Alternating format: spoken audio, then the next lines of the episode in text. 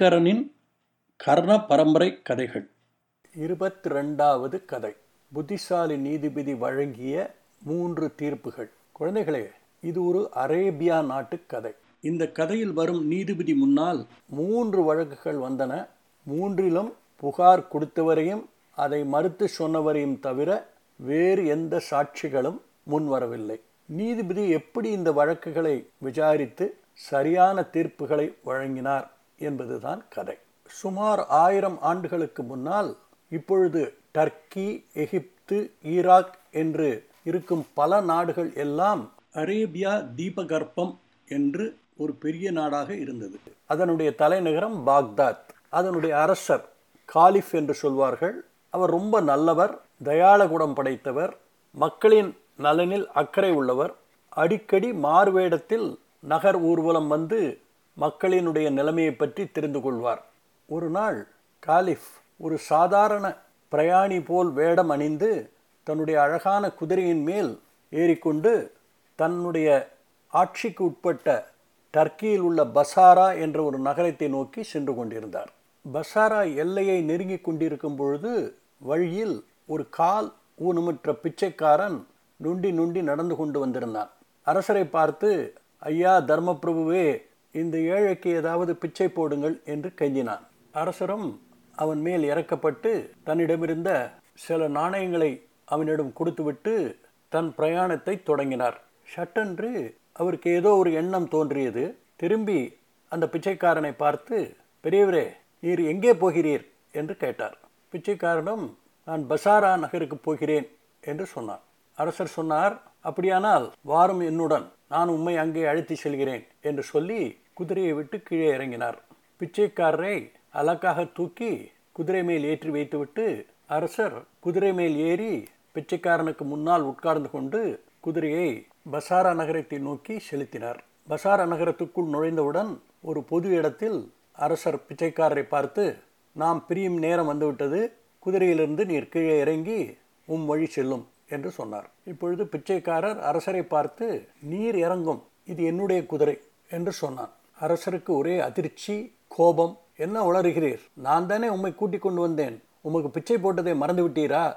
என்று கேட்டார். பிச்சைக்காரன் சொன்னான் வாஸ்தவம் அது உண்மைதான். ஆனால் அது உமக்கும் எனக்கும் மாத்திரம்தானே தெரியும். இந்த ஊருக்கு நம்ம ரெண்டு பேரும் புதியவர்கள். நமக்குள் சச்சரவு வந்தால் நிச்சயமாக மக்கள் பிச்சைக்காரன் என்னுடைய வார்த்தையைத்தான் நம்புவார்கள். என்ன சொல்கிறீர்? என்று கேட்டான். இதை கேட்ட அரசர் மிகுந்த கோபத்துடன் அற்ப பதரே என்ன தைரியம் இருந்தால் இந்த மாதிரி பொய்யை சொல்கிறாய். இதோ பார் உன்னை சும்மா விட மாட்டேன் என்று சொல்லி அவனை குதிரையிலிருந்து கீழே தள்ளப் போனார்.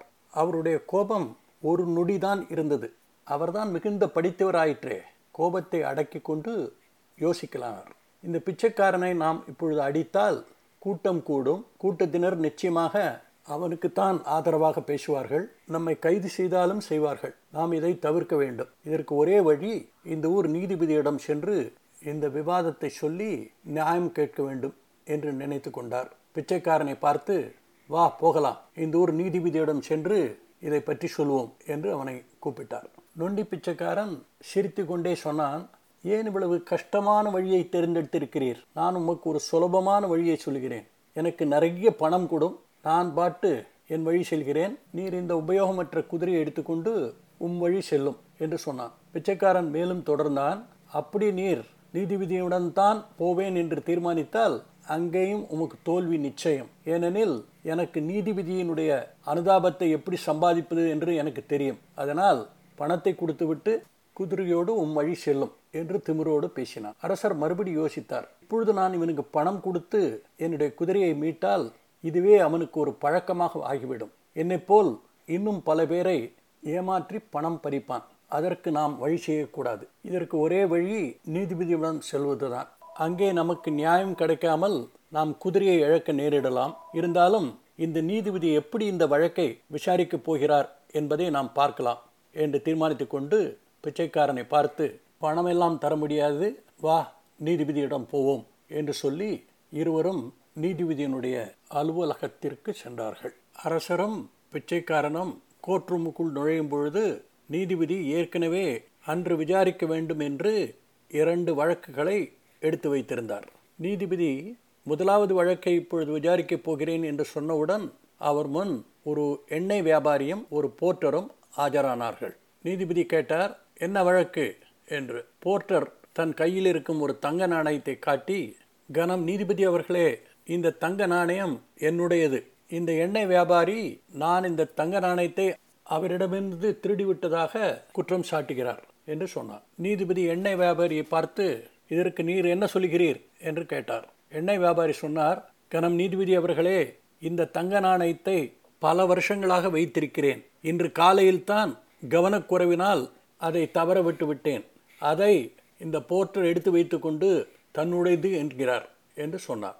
போர்ட்டர் எண்ணெய் வியாபாரியை கோபத்துடன் பார்த்து என்னையாய் திருடன் என்கிறாய்? என்று கேட்டான். அதற்கு எண்ணெய் வியாபாரி ஆமாம் என் பொருளை நீ திருடி கொண்டாய் அதனால் நீ திருடன்தான் என்று சொன்னான். நீதிபதி உடனே குறுக்கிட்டு அமைதி என்னுடைய கோர்ட்டில் யாரும் பேசக்கூடாது என்று சொல்லி எங்கே உங்கள் சாட்சிகள்? என்று கேட்டார். போர்ட்டரும் எண்ணெய் வியாபாரியும் ஐயா எங்களிடம் ஒன்று சாட்சியும் இல்லை என்று சொன்னார்கள். இதை கேட்ட நீதிபதி சரி அப்படியா? அந்த தங்க நாணயத்தை இங்கே வைத்துவிட்டு நாளைக்கு வாருங்கள் என்று அவர்களை அனுப்பி வைத்தார். அடுத்ததாக நீதிபதி இரண்டாவது வழக்கை எடுத்துக்கொண்டார் இப்பொழுது ஒரு எழுத்தாளரும் ஒரு டெய்லரும் அவர் முன் ஆஜரானார்கள். எழுத்தாளரை பார்த்து நீதிபதி கேட்டார் உம்முடைய தொழில் என்ன? அதற்கு அவர் சொன்னார் நான் ஒரு ரைட்டர் என்று. நீதிபதி கேட்டார் எதற்காக இங்கே வந்திருக்கிறீர்? என்று கேட்டார். ரைட்டர் சொன்னார் கனம் நீதிபதி அவர்களே நான் இன்று காலை வெளியே போகுமுன் என்னுடைய புஸ்தகம் த புக் ஆஃப் லேர்னிங் அதை என்னுடைய புத்தக அலமாரியில் வைத்துவிட்டு வெளியே சென்று வந்தேன். திரும்பி வரும்பொழுது அந்த புஸ்தகத்தை காணவில்லை. என்னுடைய வீட்டிற்கு வெளியே இருக்கும் இந்த தையற்காரர் அந்த புஸ்தகத்தை வைத்து கொண்டிருந்தார். அதை நான் திருப்பி கேட்டபொழுது அது தன்னுடையதான் என்று அவர் வாதாடினார். இந்த புஸ்தகத்தை நான் பல வருஷங்களாக என்னிடம் வைத்திருக்கிறேன். தயவுசெய்து அதை எனக்கு திருப்பி வாங்கித் தாருங்கள் என்று சொன்னார். நீதிபதி டெய்லரை பார்த்து நீர் என்ன சொல்கிறீர்? என்று கேட்டார். டெய்லர் புஸ்தகத்தை மார்போடு இறுக்கமாக பிடித்துக்கொண்டு ஐயா இது என்னுடையது தான் நான் ரொம்ப வருஷங்களாக இதை வைத்திருக்கிறேன் என்று சொன்னான். நீதிபதி இருவரையும் பார்த்து இதற்கு சாட்சிகள் யாராவது இருக்கிறார்களா? என்று கேட்டார். இருவரும் ஒரே குரலில் இல்லை ஐயா என்று சொன்னார்கள். இதை கேட்ட நீதிபதி சரி அப்படியானால் அந்த புஸ்தகத்தை இங்கே வைத்துவிட்டு நாளைக்கு வாருங்கள் என்று அவர்களை அனுப்பி வைத்தார். இன்றைய வழக்குகள் முடிந்துவிட்டது என்ற திருப்தியுடன் நீதிபதி எழுந்திருக்க முயன்றார்.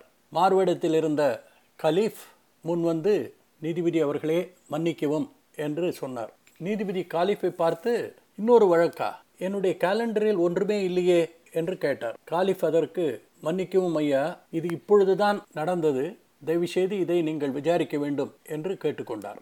நீதிபதியும் சரி விசாரிக்கிறேன். வழக்கு என்ன என்று சொல்லும் என்று கேட்டார்.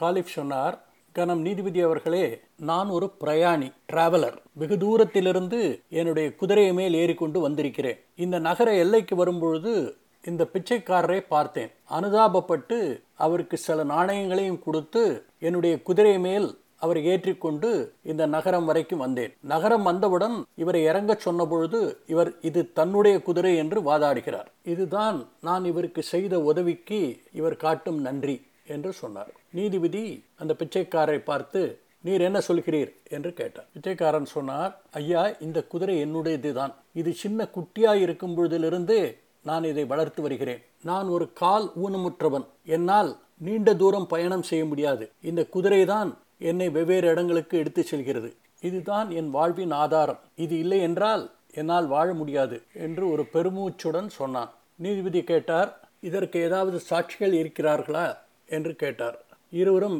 இல்லை ஐயா என்று சொன்னார்கள். சரி அப்படியானால் இந்த குதிரையை இங்கே விட்டுவிட்டு நாளைக்கு வாருங்கள் என்று சொல்லி அவர்கள் இருவரையும் அனுப்பி வைத்தார்.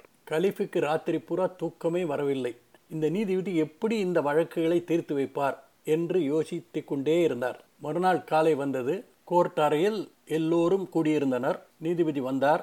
எல்லோருக்கும் வணக்கம் தெரிவித்துவிட்டு பேச ஆரம்பித்தார். என்னிடம் நேற்று வந்த மூன்று வழக்குகளையும் பற்றி இரவு முழுவதும் சிந்தித்து நான் ஒரு முடிவுக்கு வந்திருக்கிறேன். இப்பொழுது என்னுடைய தீர்ப்புகளை நான் சொல்லப் போகிறேன். முதலாவது வழக்கில் சம்பந்தப்பட்ட இருவரும் என் முன்னால் வாருங்கள் என்று சொன்னார். எண்ணெய் வியாபாரியும் போற்றரும் அவர் முன் வந்து நின்றார்கள். தங்க நாணயத்தை எடுத்து எண்ணெய் வியாபாரியின் கையில் கொடுத்து இது உமக்கு சொந்தமானது நீர் இப்பொழுது வீட்டுக்கு போகலாம் என்று சொன்னார். எண்ணெய் வியாபாரியும் நன்றி நன்றி நன்றி என்று சொல்லிவிட்டு அங்கிருந்து கிளம்பி சென்றார்.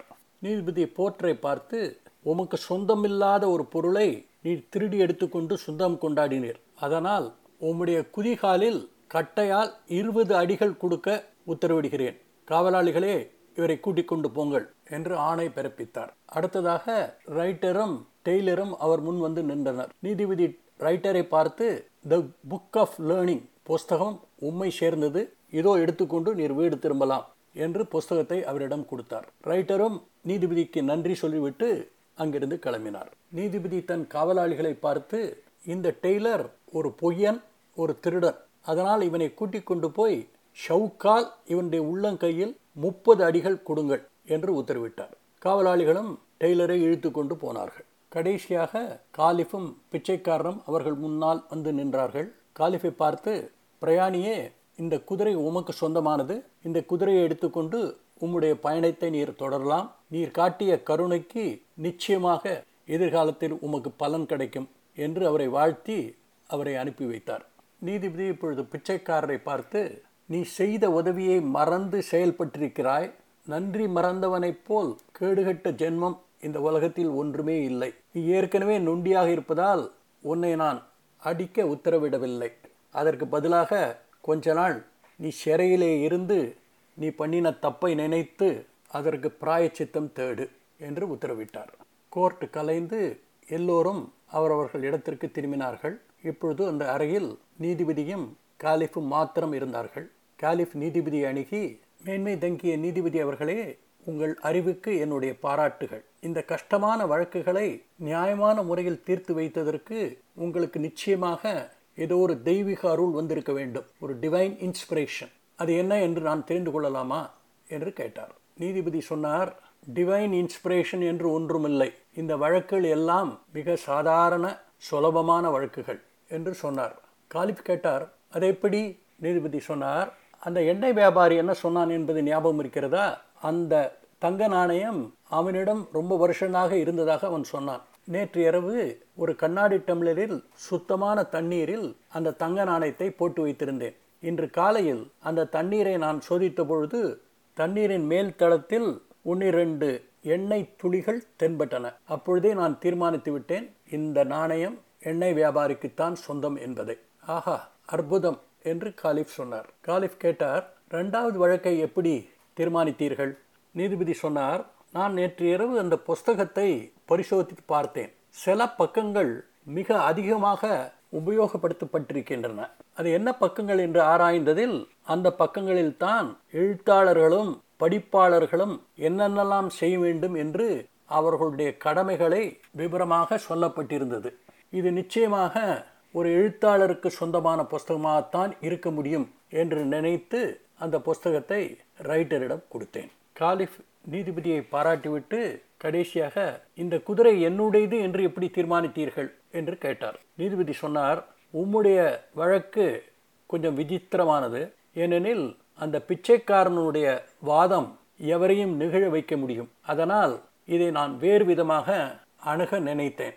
நான் நேற்று என்னுடைய காவலாளிகளிடம் அந்த குதிரையை நீங்கள் இன்று கோர்ட்டுக்கு வரும் பாதையில் இருக்கும் குதிரை லாயத்தில் கட்ட சொல்லியிருந்தேன். இன்று காலையில் நீங்கள் வருவதற்கு முன்னாலேயே நான் குதிரலாயத்துக்கு சென்று மறைந்திருந்து நீங்கள் வருவதை கவனித்துக் கொண்டிருந்தேன். பிச்சைக்காரர் அந்த குதிரையை கடந்து சென்றபொழுது அந்த குதிரை பிச்சைக்காரரை கண்டுகொள்ளவே இல்லை. நீர் அந்த குதிரையை கடக்கிற பொழுது அந்த குதிரை தன்னுடைய கழுத்தை நீட்டி கனைத்தது. குதிரைகள் நன்றாக பழக்கமான தெரிந்த ஆட்களைத்தான் அந்த மாதிரி சைகை மூலம் தங்கள் அன்பை வெளிப்படுத்தும். அதனால் அந்த குதிரை உம்முடையது என்று அப்பொழுதே நான் தீர்மானித்து விட்டேன். பிச்சைக்காரர் பொய் சொல்கிறார் என்பதையும் தெரிந்து கொண்டேன். இப்பொழுது தெரிந்ததா? எல்லா வழக்குகளும் எளிய வழக்குகள் பொது அறிவு மூலமாக அவைகளை நான் தீர்த்து வைத்தேன் என்று சொன்னார். இதை கேட்ட காலிஃப் நீதிபதியை பார்த்து நீதிபதியே நீர் உண்மையிலேயே மிக மிக சிறந்த புத்திசாலி. இப்பொழுது உமக்கு நான் ஒரு உண்மையை சொல்லப் போகிறேன் என்று சொல்லி தன்னுடைய மாறுவேடத்தை கலைத்து நீதிபதி முன் காலிஃபாக நின்றார். காலிஃபை பார்த்த நீதிபதி அரசரை பார்த்து மன்னா நான் மிகுந்த பாக்கியம் செய்திருக்கிறேன். உங்களை நேரில் பார்த்ததில் எனக்கு ரொம்ப ரொம்ப மகிழ்ச்சி என்று சொன்னார். காலிஃப் நீதிபதியை பார்த்து சொன்னார் நீதிபதியே உம்முடைய புத்திசாலித்தனமும் திறமையும் இந்த சிறு நகரத்துக்குள் இருக்கக்கூடாது. இது இந்த தேசம் பூராவுக்கும் தேவை. அதனால் உம்மை இந்த தேசத்தின் பிரதம நீதிபதியாக நியமித்திருக்கிறேன். கூடிய சீக்கிரம் தலைநகருக்கு வந்து சேரும் என்று சொன்னார். இதை கேட்ட அந்த நீதிபதி மிகுந்த பணிவுடன் அரசே இந்த கௌரவத்திற்கு மிகவும் கடமைப்பட்டிருக்கிறேன் நன்றி என்று தன்னுடைய வணக்கத்தை தெரிவித்தார். காலிஃபும் அவரிடமிருந்து விடைபெற்று கொண்டு பாக்தாத் நகருக்கு திரும்பினார். குழந்தைகளே இந்த கதை பிடிச்சிருக்கா? இந்த கதையை பற்றி நீங்கள் என்ன நினைக்கிறீர்கள் என்பதை Aingaran twenty twenty at Gmail dot காமுக்கு எழுதுங்கள். கதைகள் தொடரும். அதுவரை அன்புடன் உங்கள் ஐங்கரன்.